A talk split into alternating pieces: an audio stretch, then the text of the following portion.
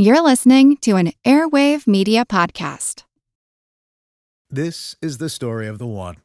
As a maintenance engineer, he hears things differently. To the untrained ear, everything on his shop floor might sound fine, but he can hear gears grinding or a belt slipping. So he steps in to fix the problem at hand before it gets out of hand. And he knows Grainger's got the right product he needs to get the job done, which is music to his ears. Call, clickgrainger.com, or just stop by. Grainger, for the ones who get it done. He, he, he, he said a lot of things that you wouldn't want me to repeat about you in Chicago. And Who else say about me? You know that. I didn't give a damn about them. well, I know it, but he's in Paris, and let's let him stay there. Okay, before we get started, I want to let you know about the new Patreon site for My History Can Beat Up Your Politics, where you can help support the podcast Now, what's your reaction? And also get a special episode. It's at patreon.com slash MHCBUYP. Those are the letters for the My History Can Beat Up Your Politics podcast. All right. MHCBUYP. What else can we say? Special episode called Drafting Johnson, which is about the 1968 convention and also about Lyndon Johnson's withdrawal speech in the beginning of the election year. Yes, he said that he was withdrawing from the presidential election, Does this boy have any appeal to you? but we discussed lots of evidence that Lyndon Johnson was at minimum very involved and possibly wanted that nomination. Give a listen to that and support the program at the same time. How about that? Now, what's your reaction?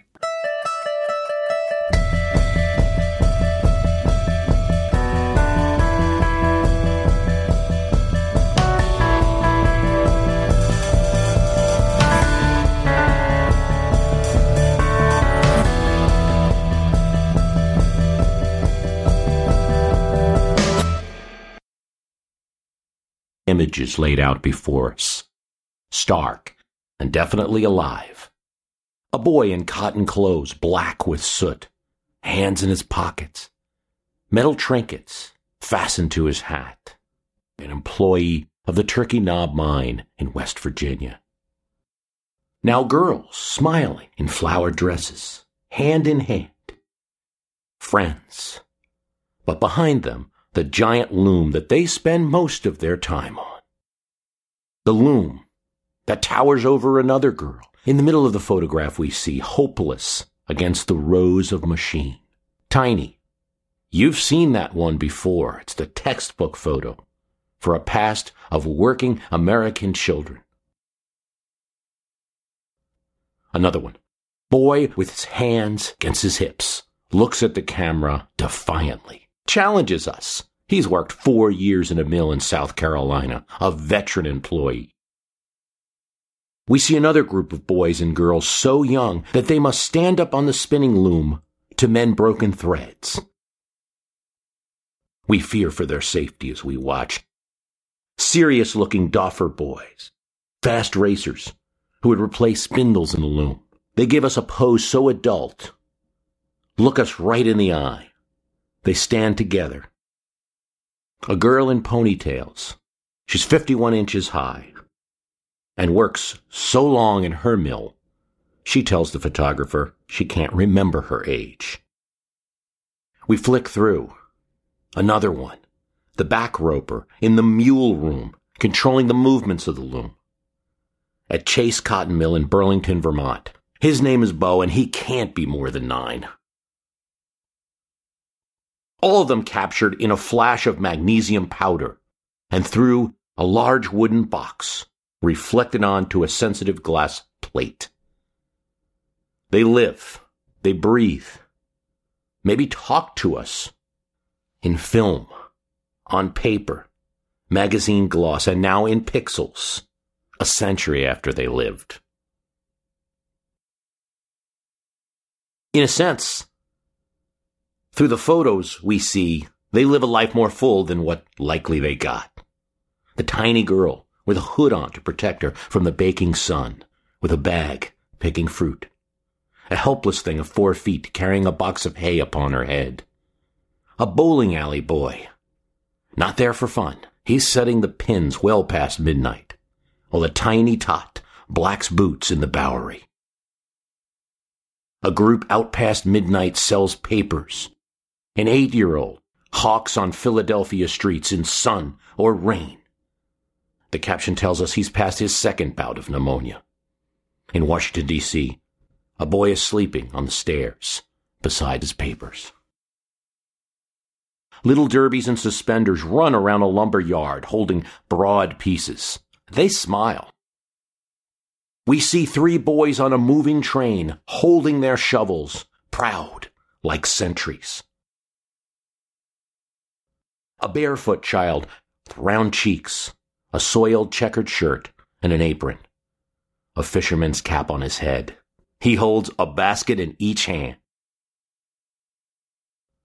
His name is Manuel, and at five years old, he's a veteran shrimp picker. Behind him is a pile of shells, the product of the Biloxi Seafood Cannery. The photographer who brings these images to us is Lewis Hine. His weapon, a potent one, arguably stronger than any of the inspectors, any of the soapbox orators, or the arm of the law at his time. Hine visits factories, mines, mills. He's never invited. He sneaks in, and with his heavy equipment and noisy old method, he snaps pictures of what's going on. Of what, in many cases, the enforcement authorities of the states where he's operating in don't know or don't care to know that it's going on. He's aware of what he's doing, that it's as much propaganda as anything else written or taken with a photograph. As Hine once said years later, photographs never lie, but liars do photograph. He travels all over the United States, but he finds little difference in these subjects. He sneaks in. To get that shot of Manuel, he brings a rowboat to the cannery dock in Biloxi. He asks his subjects in speech or in pantomime for permission to take pictures. He asks for no pose. He wants to preserve the dignity of these small workers. Progressive reformers, around the turn of the century, pushing a concept of laws to prevent what these photographs show children from working. They hire Hine to snap photos and document the struggle, document what's going on in factories, mills, mines of America. You've no doubt seen many of them. There's a postage stamp featuring a girl at a loom. And some of the photos are key photos in textbooks that describe a practice of the past. They're products of an outdated time, anachronisms that do not sit well with modern times and values when you're a high school student looking at your textbook, it's particularly jarring because you know that that young person didn't get the kind of American opportunity that you have reading the textbook.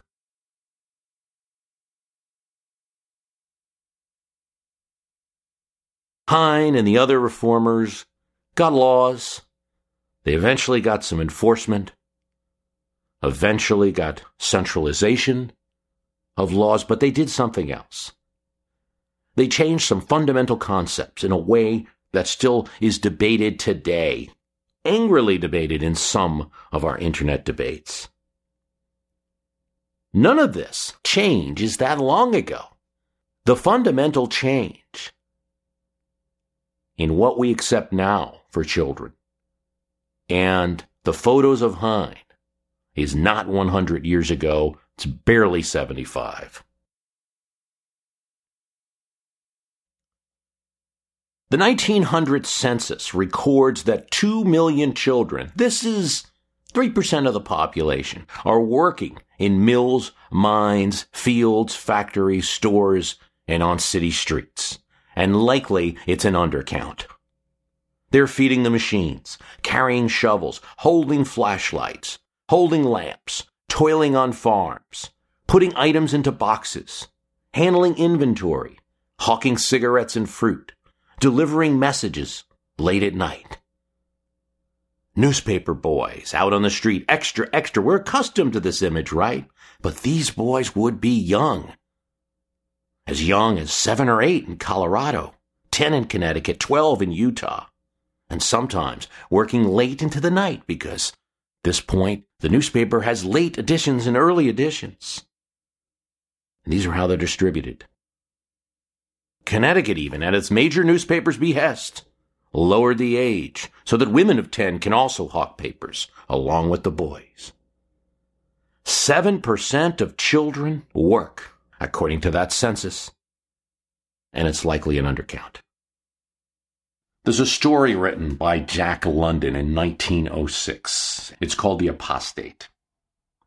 And it starts out with a little scene, and child named Johnny is in his bed the mother says, If you don't get up, Johnny, I will I won't give you a bite to eat. And he doesn't want to wake up, and the mom says, Come on. It really seems like a typical story of a young boy and his mom just pushing him, you know. Leave me alone, he says. But you start to see clues that something's not right here. The mother really has to yank him out of the bed. He's just very, very, very tired and it's still dark outside. He rises, sits down, eats a piece of bread, some weak coffee, cold piece of pork, and all the while she's saying, You'll be docked, you'll be docked. He slurps down the coffee, some unchewed pieces of bread. The mother explains there's no more because he's got brothers and sisters. While they're talking, there's a loud shriek that comes over them, and it's the factory whistle. They rush out, and it's dark. Here's what London writes In the factory quarter, the doors were opening everywhere, and he was soon one of a multitude that pressed onward through the dark. As he entered the factory gate, the whistle blew again. He glanced at the east. Across a ragged skyline of housetops, a pale light was beginning to creep. And London lets you know that this is the only bit of light that our Johnny will be seeing today. He took his place in one of the many long rows of machines. Before him, above a bin filled with small bobbins, were large bobbins revolving rapidly. Upon these, he would wound the jute twine of the small bobbins. The work was simple. All that was required was celerity. The small bobbins were emptied so rapidly, and there were so many large bobbins that did the emptying, that there were no idle moments. He worked mechanically, when a small bobbin ran out, he used his left hand for a brake, stopping the large bobbin at the same time with thumb and forefinger, catching the flying end of twine. Also at the same time with his right hand, he caught up the loose twine end of a small bobbin. These various acts with both hands were performed simultaneously and swiftly. Then there would come a flash of hands as he looped the weaver's knot and released the bobbin. There was nothing difficult about Weaver's knots. He once boasted that he could tie them in his sleep. Now, London is very clever here. We are revealed things in small doses. An inspector visits this loom and thinks Johnny is too young. He lies about his age, says he's 14. The inspector then says it's likely that Johnny has the rickets. Skinny little legs. The inspector never stops him, just simply makes this comment to the factory owner. We're now made aware that Johnny's been working a long time. London writes, machinery had almost been bred into him, and at any rate, he had been brought up on it. Johnny, born with the pounding, crashing roar of the looms in his ears, drawing with his first breath the warm, moist air that was thick with flying lint. He had coughed that first day in order to rid his lungs of the lint. And for the same reason, he coughed ever since. At seven, he went into the mills, winding bobbins. When he was eight, he got work in another mill. But when he was nine, he lost his job. Measles was the cause of it. After he recovered, he got work in a glass factory. It was simple work, the tying of glass stoppers into small bottles. At his waist, he carried a bundle of twine. He held the bottles between his knees so that he might work with his both hands. Thus, in a sitting position and bending over his own knees, his narrow shoulders grew humped and his chest was contracted for ten hours each day. This was not good for the lungs, but he tied 300 dozen bottles a day.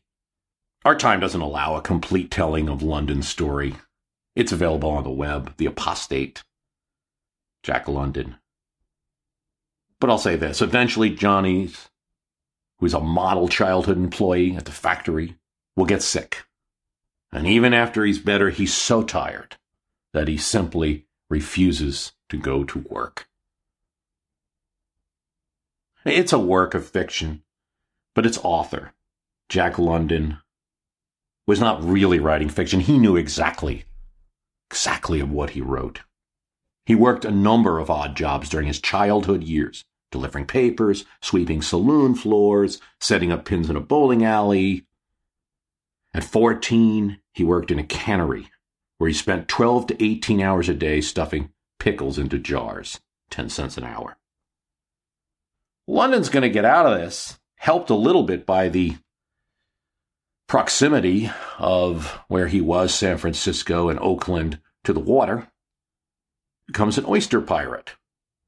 And then he's actually hired by California to watch out for oyster pirates. Comes a sailor, unsuccessful gold miner, and eventually a writer, where he makes his craft. Um, the odd thing is that when he wrote The Apostate, Women's Home Companion paid him $767 for it. It would have taken young Jack London, working in the cannery, nearly 8,000 hours of cannery work to earn the same amount that he did as Jack London, the famous writer. And, of course, we must say, not every boy working grew up to be a London. There are, throughout American history, some voices raised against this practice and there are a few actors in this area. And it comes along with the change that causes it. See, you know, it was very common in colonial times in early America for children to work in the farm with their family, or for children or very young boys to be an apprentice. But this practice is very different. After the Civil War, the industrialization of America, there's a different attitude. Here's what the Smithsonian says uh, on their site about child labor history.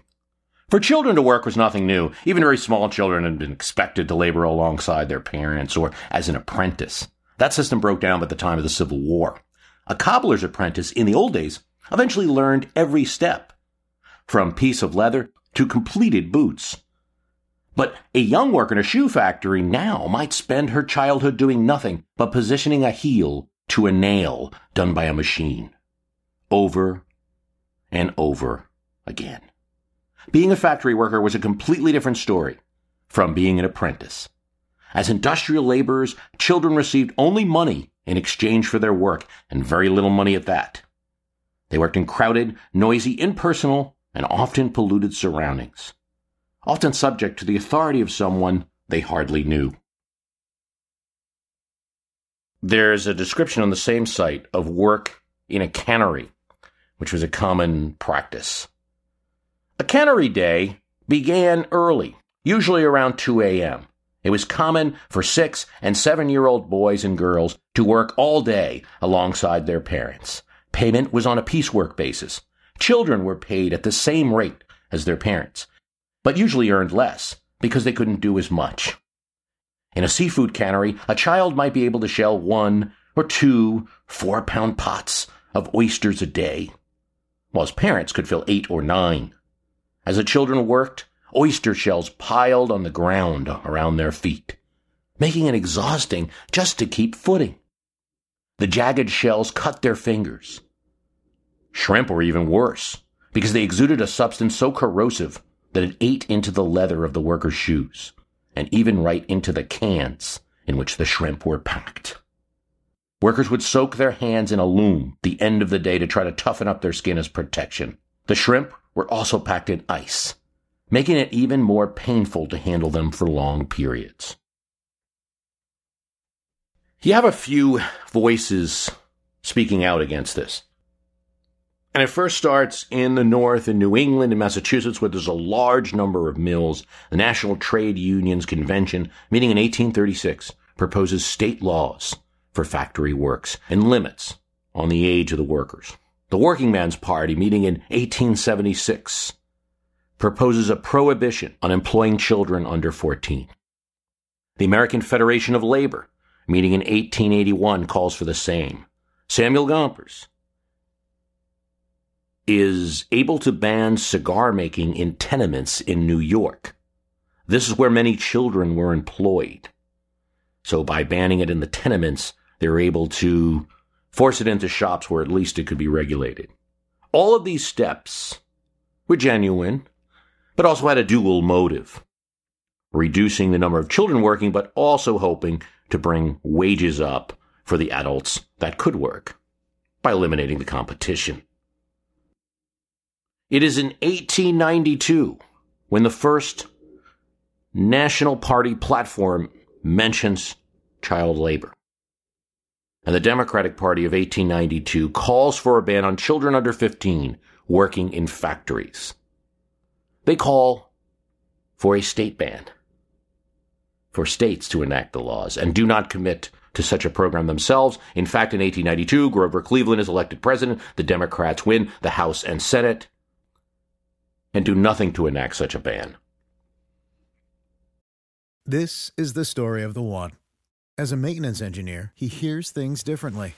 To the untrained ear, everything on his shop floor might sound fine, but he can hear gears grinding or a belt slipping. So he steps in to fix the problem at hand before it gets out of hand. And he knows Grainger's got the right product he needs to get the job done, which is music to his ears. Call, clickgrainger.com, or just stop by. Grainger, for the ones who get it done.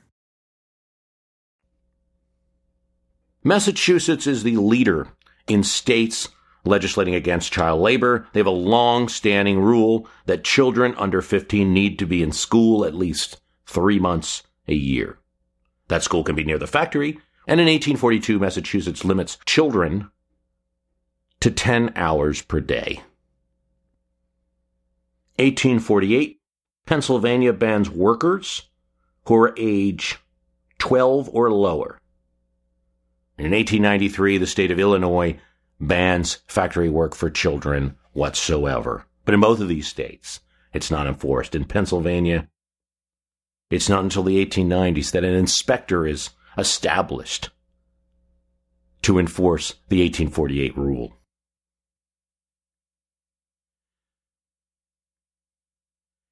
Florence Kelley is an activist in Chicago, and as a child, she visits a glass shop.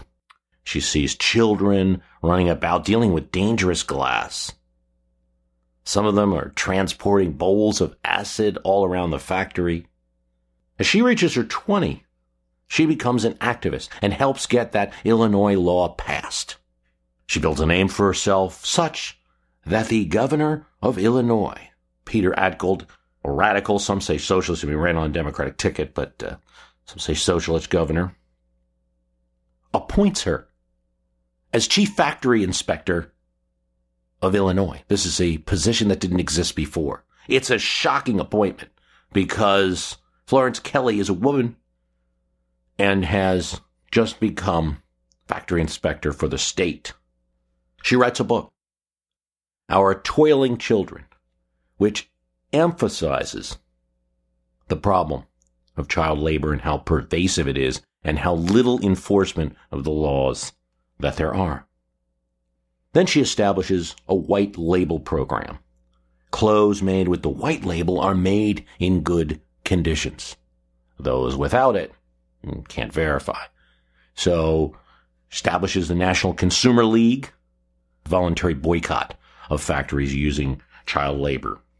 This is the beginning of the publicity that will attract a lot of attention and in a lot of states across the country you're seeing demands on the legislatures for laws, and there is demand at the federal level. It's new because we talked about, for instance, the 1892 platform of the Democratic Party about child labor, and we mentioned that while it was revolutionary, uh, they didn't bring up anything that the federal government might do or they as a party might do, just that states should enact labor laws. What the Democratic Party does not do is bring up the issue of child labor in its 1896 platform, nor its 1900 platform. Republicans in 1900 pick up this plank, and they add a plank to their platform asking for a limit to child labor. No specifics. They are successful in the 1900 election and also do not enact such legislation. There's an interesting thing as you, you look through platforms and what the heck? I mean, on a, uh, you know, cozy winter Sunday afternoon, what better to do than read the 1888 platform of the Democrat and Republican parties? You see the change because going all the way back to the creation of the Republican Party, which we could say is the establishment of the two party system, the 1856 Republican Party platform the 1860, 1868, 1872, 1876, 1888, 1880, 1884, 1888, all the way up to 1892, there's no mention of the word child or children. And the same is true of the Democratic Party. Neither party's major platform mentions the word child or children at all. It is not in the scope of federal concern. The Republican platform in 1900 mentions, as we said, the raising of the age limit for child labor. The 1908 platform highlights that the Republican Party has adopted a labor statute for the District of Columbia, which then would have been, under the, the thinking then, the only local area that the federal government had any say in, and to direct an investigation into the condition of working men and women. 1912, to limit effectively the labor of women and children, is in the platform. In 1916, we favor vocational education and rigid enforcement of a federal child labor law. By 1924, you have again the Republican Party stands for a federal child labor law and for its rigid enforcement. Flash forward to 1960. Kennedy is running on the Democratic ticket. The Democratic Party platform has 12 references to children or child. Nixon's 1960 GOP platform has 10 references to children or child. Well, his future counterpart, George H.W. Bush, running for president in 1988, now, the party's all about children and child. 52 references to children or child in the Republican platform, and the Democrats, 1988, have 19 references to children or child. Now, maybe in 1992, Clinton picked up on that because he amps it up, and there are 33 references to children in his winning campaign. What happened over the years is that a child became a concern of parties seeking control of the federal government. In effect, a federal concept of children was created by acknowledgement of some of the bad working conditions, the lack of enforcement from states, and the activism of many people in politics and in the press. In 1903, there's a bit of a spectacle that goes on, and that the activist, Mother Jones, organizes a children's crusade. And she takes working children from mines and mills and factories on a march from Pennsylvania to Theodore Roosevelt's house in New York. Roosevelt's now president. There are banners that these children hold that say, we want time to play. It's a very different time, and consideration of uh, publicity is a little different then. President Roosevelt refuses to meet with them. But this march and a lot of the other activism gets national attention, and by the turn of the century, you're going to see some state laws enacted about child labor.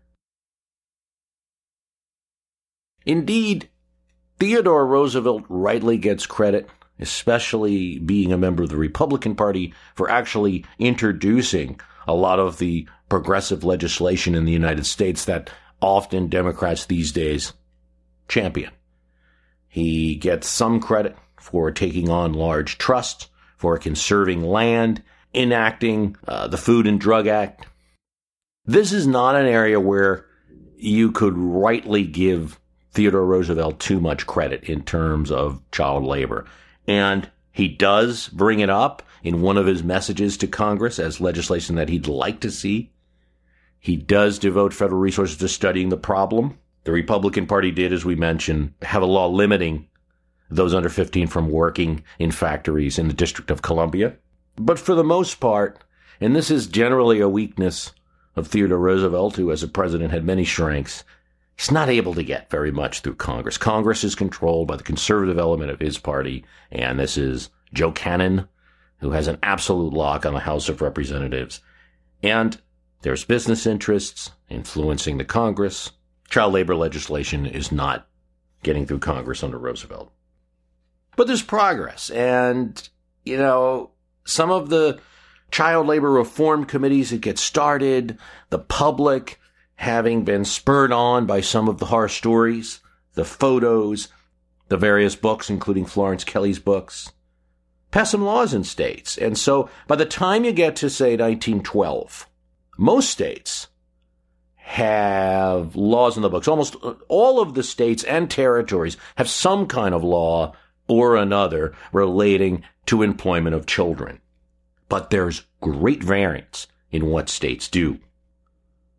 Alabama and Vermont set a limit on 12 years for manufacturing. Must be at least 12 years old. That was 15 in Texas or California, 14 years in Washington State or Arkansas. Most states treat employment differently depending on the industry. For instance, mines were a concern of a lot of state legislation. In Texas, you had to be at least 17 to work in a mine. Pennsylvania and Vermont said 16, though Pennsylvania allowed 14 year olds to work around mines. They could still be involved in those jobs in processing coal, for instance, taking bits of imperfect material out of the coal bins and thus still be exposed to some of the issues that coal miners face. In Alabama, you could work. Uh, in Alabama, you could work in a mine at 13. You had to be male. Pennsylvania put limits at 18 at blast furnaces. Washington State said 10 years old or more, begging, hawking goods, or playing a musical instrument in the streets. Many states banned minors from immoral work, such as being in a, a bar or saloon. Most states gave some consideration to night work. In fact, most states banned it. But states varied on what a night was. When did the night start? In Alabama, it was 7 p.m. Washington State, 8 p.m. California, 10. Pennsylvania, 9. New York split it up depending on the type of work. Night started at 5 p.m. for factories, 7 p.m. for service jobs, and 10 p.m. for newsboys. Limits on total hours per week varied state to state as well. It was 58 hours in Connecticut, 48 hours in New York, 58 if in service or hotel in New York. 48 hours per week in California, 60 in Alabama and Arkansas, and no limit on hours in Texas. So there's great variance between the laws that are on the books, even 100 years ago. But the laws almost become of secondary importance because the real issue was enforcement if you just look at the personnel and money available for enforcement, it varied a great deal too. As of 1912, New York had 125 inspectors, one of the best. Alabama used the same single inspector for factories and jails, and they sent him around the state randomly four times a year checking out factories. Illinois relied on truant officers in the schools. Texas had one inspector and two assistants for the whole state. Indiana had 18 inspectors. This is what the National Child Labor Committee said about the states. Enforcement has lagged far behind legislative enactment. American people are prone to pass legislation without providing the machinery necessary to carry out their will. In 1911, for instance, West Virginia passes a law forbidding children under 14 at factories. Here's what the Child Labor Committee said. A visit to the state six months after the law finds them operating under the old one. They add this.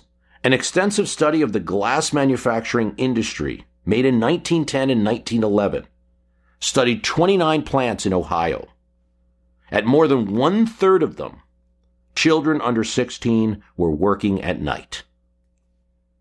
More from the Child Labor Committee. Recently, in a spare hour, the writer rounded up 13 newsboys plying their trade in Albany, New York. Two of them were under 10 years old. The others were not wearing the badges required by state law.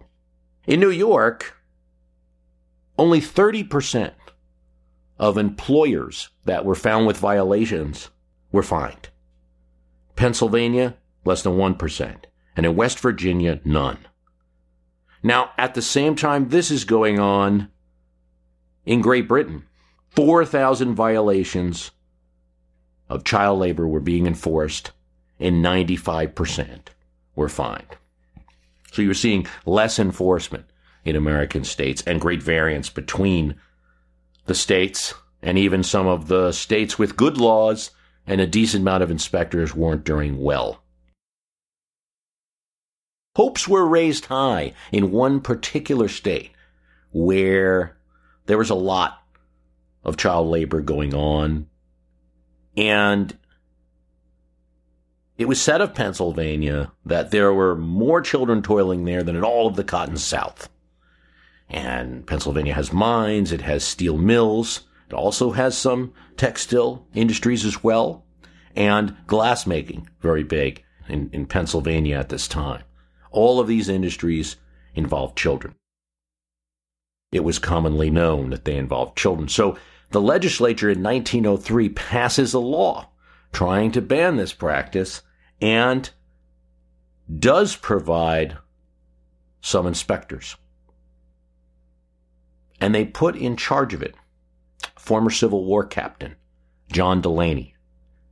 Hopes are high because Delaney makes some comments in the beginning that he really wants to rigorously enforce this and to improve the image of Pennsylvania.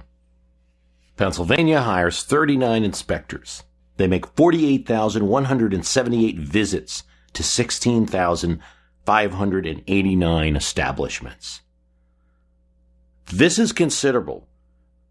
More visits than most states are doing at the time. In other states, you'd get you know, at a factory, you'd get a visit a year, and the factory manager knew full well that if an inspector came, it was probably a good year before he'd see an inspector again. So they could go right back to doing what they're doing. Delaney used repeat visits and he focused on the industries that were known to employ child workers hosiery, textiles, silk, cigar houses, glass, paper boxes. Now, he finds in all of these establishments 40,000 children under 16 at work and dismisses 3,000 illegal workers. And initially, the child labor advocates are excited about this, but here's what happens. He ends up prosecuting only 61 cases the way Delaney enforces it, employers are not liable in Pennsylvania if they were lied to. And so it's very common for parents to falsify their children's documents, to say they're going to school when they're not, to say they're older than they are, for the states and counties that required someone to be physically present to get the certificate, they might send an older sibling and say that they were the younger siblings. So, according to Delaney, it's not up to the factory to sort that all out. This was not the case in all states. So, Pennsylvania ends up in 1907, finding 1,100 violations, prosecuting none. 1908, 716 violations, prosecuting just 32. In 1909, finding 783 violations and prosecuting none. 1910, finding 1,600, prosecuting 26. This record in Pennsylvania is decried by none other than Florence Kelley, since she was previously a factory inspector uh, and well suited to criticize the efforts in Pennsylvania. She said they were Delaney's office offered meager and muddled reports, inspectors who were political cronies. They're inspectors who had no civil service protection. If they didn't have that, and they didn't do what Delaney liked, he could just fire them. He never went after hours at night. He just pursued the age of the children working at the factory and what tasks they were doing. When there were accidents at factories, his inspectors did not include the age of the person who suffered the industrial accident. So it took a long time um, and a lot of criticism, but reformers were able to get Delaney replaced. In 1913, there's a new department in Pennsylvania, more inspectors, more prosecutions.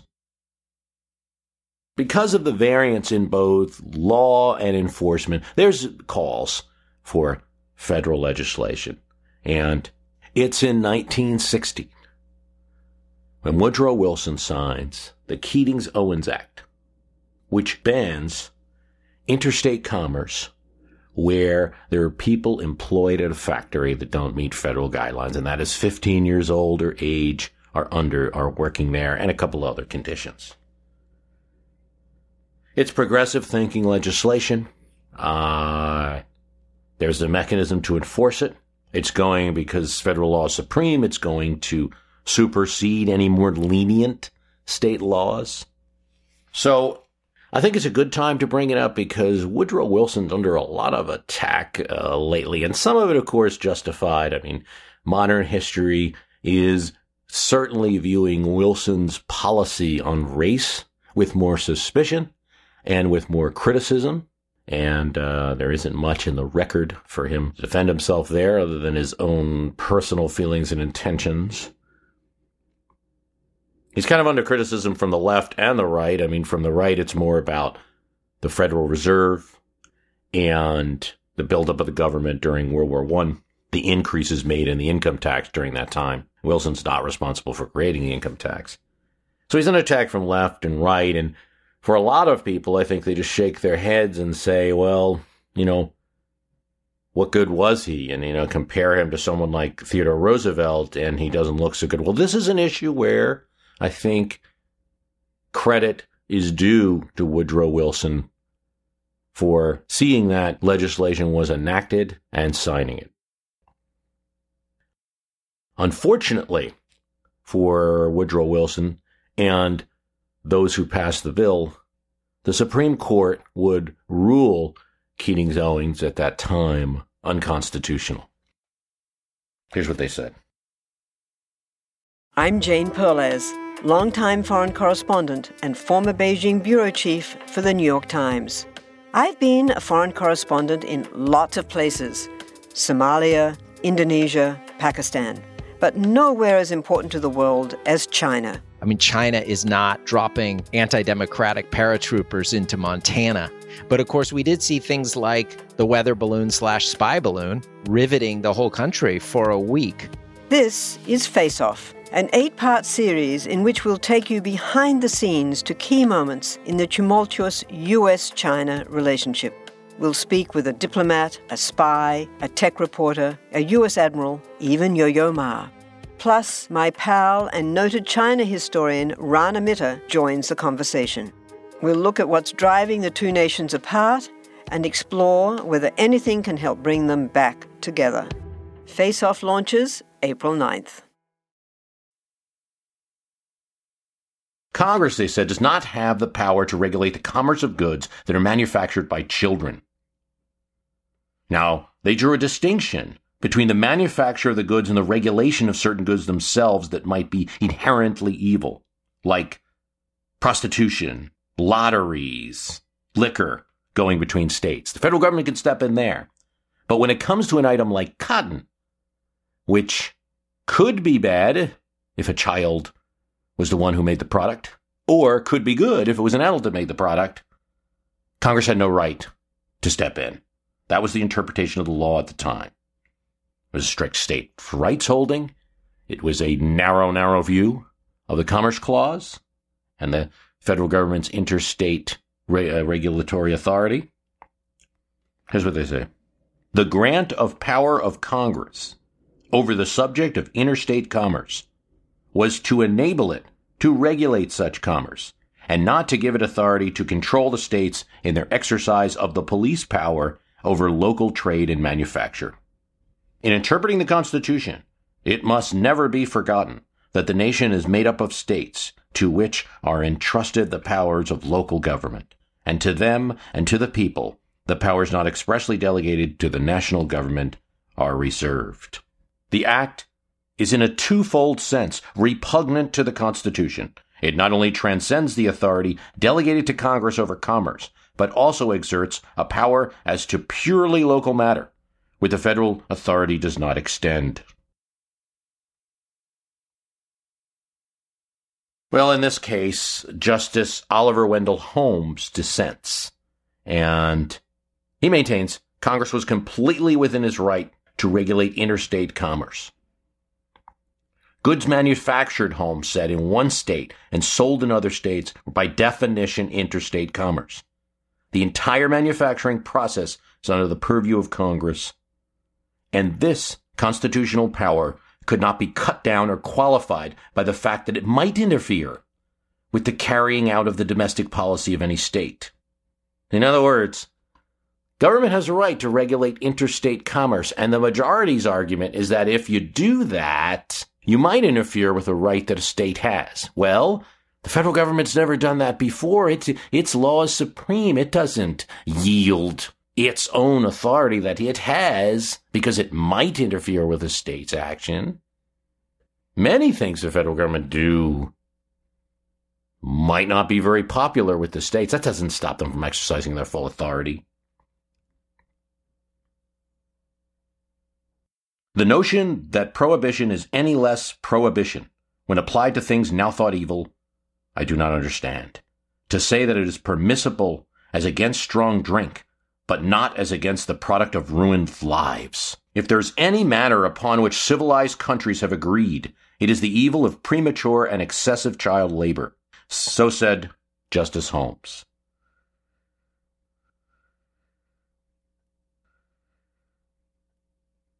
Unfortunately, it's going to be 30 years later, 1941, United States versus Darby Lumber, when the full right of the federal authority to intervene in, in cases such as a child labor violation would be established.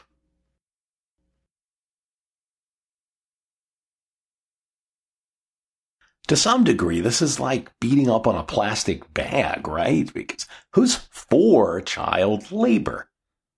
I get that.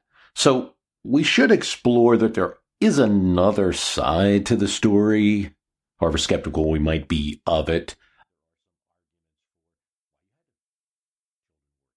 One's historical. If we look at the past, we owe ourselves the best context of the conclusions we're making. There were more children then. Children were 30% of the American population in 1900. Right? That goes down. 25% 1960. Today it's 21%. So given the greater representation of children in the population, you can make the case that you couldn't have all of them not working, or at least it's not as easy to do that as it might be today with a greater adult percentage of the population. It's also true that automation wasn't there. You didn't have the electric power. When I looked at the 1920s in a cast that we called The Dark Side of Booms, I talked about how the road crew was cut in half because of automobiles, mechanical and electric power. The factory could be shrunk and illuminated, the staff there reduced. More productivity with less people. Well, in all of this from the 1920s forward, you were eliminating jobs there and eliminating certain type of little transportation within factories like runners, loaders, in the mines, they called them breaker boys. These are now automated to an extent We even talked about in the 1920s cast how the creation of the school bus allowed more children to go to school, for that to be a reality for more, because you can have a school in one central location and get them there through the automobile. There's also an argument that children in that historical time, with low available income, low GDP that anyone was going to earn, the best chance for some of them was to at least make some money working. And and this was a big argument made at the time, the children were gaining something from all that work. That argument's retained today, and it's not completely wrong. I think many children worked, became good at what they did. I think that some of the conditions uh, were troubling there. But if you look at that argument today, it still has some play. If, for instance, there was a movement to say 17 year olds can't even work, I would say we might be babying. You know, so there are limits. I'd remember reading a Hedrick Smith book, The New Russians, and it's about his trips to the Soviet Union during the 70s and the 80s. And one of his Soviet friends there expressed a concern about his child not really having much ambition or direction and asked, like, well, what do Americans do? And, you know, Smith says, well, my child is 16 and he's, you know, he has a job on the side while he goes to school. And the Soviet parent just looked at that with a horrified look and said, Oh, I could never do that. It just wasn't part of the culture, at least at that point in Russia, the Soviet Union. Their view is that Americans were greedy for doing this to their children. So I think we have to be careful to not infantilize teenagers and say that there's no possibility for them to work. I think we have a good balance with the laws we have, and it's the result of historical fights on this. They're not completely over either. We might think that the law is the same now as it say it was in the 1960s, or the culture is in terms of children, teenagers working. But I think you see now a little bit more of an interest in aligning the teenage jobs to perhaps what children will be doing in college or what they might want to pursue as a career. Where if you go back to the 1980s, there was an 1985 survey where 80% of teenagers said they were just simply working for the money. And that's probably the perception of those living at the time. But even that is, there's a little bit more emphasis now on trying to get a little more out of those teenage jobs, intern study programs alike. So, you know, there's the side benefit, not just the cash, but the side benefit of working. Yet I'm not totally satisfied by all of this, all these counter arguments. I mean, it's pointless, of course, to dwell on the past, especially to attack or to cry the past. The point is just to learn from it. Yet, I think that even with our modern view, it seems like child labor and fixing it seemed like something that took too long in the United States. In 1920, there's still 1 million children under 15 on the books working. I want to think that back then people should have made a different set of choices, that there should have been a force to intervene to help children where there was not. And it seems sad. Well, there was a group who tried. 1924, after we talked about the Wilson legislation, federal legislation on child labor, is ruled unconstitutional, there's a push to then pass a constitutional amendment. And this one has some bipartisan support. There's opposition, though. For one, it's 1924, just came out of World War II. There's a Red Scare, and the opponents are lining up child labor reform with communism. Here's Senator William King from Utah on the floor of the Senate. Every communist and socialist is behind this measure. The Bolsheviks in Moscow, he said, and the senator had recently taken a visit to Moscow. The Bolsheviks in Moscow know that there the federal government is taking over childhood from parents. Then you have the manufacturers, especially glass and textile, are still using a lot of children in these industries. And they're saying a couple of things. Usually, short of defending child labor at this point in 1924, they're blaming parents. You know, it's the parents' fault.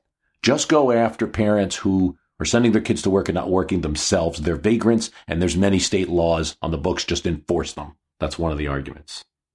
The other is, and this is the argument from James Emery, the National Association of Manufacturers, just kind of attacking the style of the child labor amendment. It seems to be written in a hostile manner instead of the kind of persuasion that's really going to lead to permanent change. So, like, don't force us. Help us. Allow us to make the change, change gradually. So, this is still the argument in 1924. But there's a point to this in what would be round one of that battle fought 90 years ago. These guys lost, at least the first round. They lost. Popular support was there, 1924, for banning child labor. The child labor amendment passed the people's representatives, the Senate, and the House overwhelmingly. In this case, support from the people's representatives, though, was not enough. The trouble is that it then goes to the states. And there, from 1925 to 1933, only nine states ratify the Child Labor Ban Amendment. There's a campaign against it, and it's a heavy one. It involves leaflets, grassroots. There's flyers that go around saying, you know, this amendment will tell you that no girl can wash dishes in your house, no boy can crank up your Ford. The legislation has absolutely nothing to do with that. But these are the kind of things that went around. There's a group, the Farmers States Rights Committee, that distributed leaflets that the child labor amendment would have the federal government on your farm. It turned out that the Farmers States Rights Committee was owned actually by a cotton miller and not a farmer at all. But the negative thoughts started to have an effect. There's Massachusetts, a state that has both sides. It's a, you know, not a north south issue here because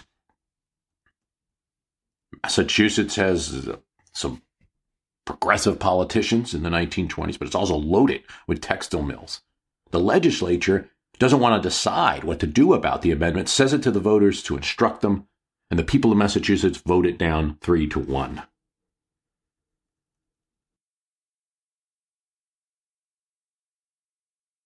There's a known end to the story of child labor in America and an unlikely end for the story, actually, at the same time. The known end is that the New Deal and various laws, especially the Fair Labor Standard Act, new interpretation of the Commerce Clause under Darby Lumber by the Supreme Court. But the unlikely coup de grace that helps support these events is the Great Depression and the stunning amount of unemployment among adults that it brings. Adults who are out of work at the time, they want the children out of the factories so they can have those jobs. Manufacturers who normally would fight to maintain their right to pay children a low amount to get work out of them during the Depression, they can get all the adults they want to come to work if their shop is still open. Many of them are not open. They don't have much influence in the federal government during the 1930s. Unions do. Progressives do. They've always been against child labor. Here's what you see too, even at the state level, you need you get 20 more states to pass that child labor amendment between 1933 and 1938. You never get the three-fourths needed for passage. But it's not needed with New Deal legislation, which does pass and address the issue.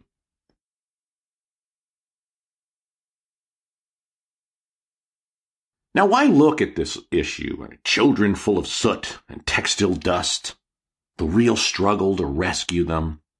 Well, I think there's a couple of reasons why it's important to talk about. One is, and the main point here is to point out that while we talked about how the American child labor story is in the past, from a world perspective, there is child labor today. We are wearing goods and using items that are a result of it we should be aware of it and perhaps join the struggle to end it. It's not in the scope of what I'm talking about, though, to give too much more information on that, and it's not really my pro. It does need to be mentioned. I think, in terms of American politics, there's a lot of debates about the historical progressives and today's libertarians and I don't think this issue solves all of those, but it might add some depth. In the United States today, and particularly on the internet, there's a good amount of what I would describe as absolute libertarianism. That any force on any person is trespass. Government should be extremely limited, and that the centralization and progressive laws, particularly those passed at the turn of the century, are under heavy skeptical review right now by those who see maximum good and maximum solving problem in simply having freedom of action for all persons. Those individual actions will self correct and adjust things accordingly. You have some of this on the left and the right because I think the tempting part of a very absolute libertarianism is things like, well, look at what the NSA did with our phones or look at what Colorado is doing with the marijuana laws while the federal government is still being big brother. And of course, we know the story on the right uh, regarding the laws and their view of, of, of them and taxes and, and strong government and the like. I think the story of this real problem that occurred in American history was that it was never sufficiently solved by the means that existed at the time, by the concepts that existed at that time. Individuals, starting with parents, sometimes made bad choices or had no choice to make. Then moving to the state level, states were unable to achieve what most Americans certainly now would want, but what most Americans at the time wanted an end to the practice and enforcement, serious enforcement even where well meaning. There was great variance between all of the states of the Union and what they did. Americans decided that they did not want to see their neighbors' children subjected to a life that, even where it wasn't dangerous, lacked opportunity because the learning years were cut off. In other words, it required that a group of people who wanted change not mind their own business and very much get involved. Libertarianism is not to be disregarded. It offers a useful critique, especially against extremes. I gave you, for instance, some examples of even where this clear cut issue, child labor, does have another side. And where there might be, let's say, if a future Congress sets the age of working at 18. I might say that's troubling. Just simply have them at books and computers until 18. I think that would be troubling. So there's a, there's a useful critique there, useful things to think about. But I do think uh, when you consider history, you can consider why certain structures exist, certain laws exist before abandoning them. There was a time when we tolerated children working and the free action of individual actors did not work well to save them. Factory owners and parents, sometimes inspectors and governments, obviously exploited them. We all know it's wrong. We don't want it to happen at all in the future. I want to thank you for listening. The website is www.myhistorycanbeatupyourpolitics.com. If you do like the program, please tell someone about it. Thanks for listening. We all know how important it is to keep your eye on the money, and not just your own.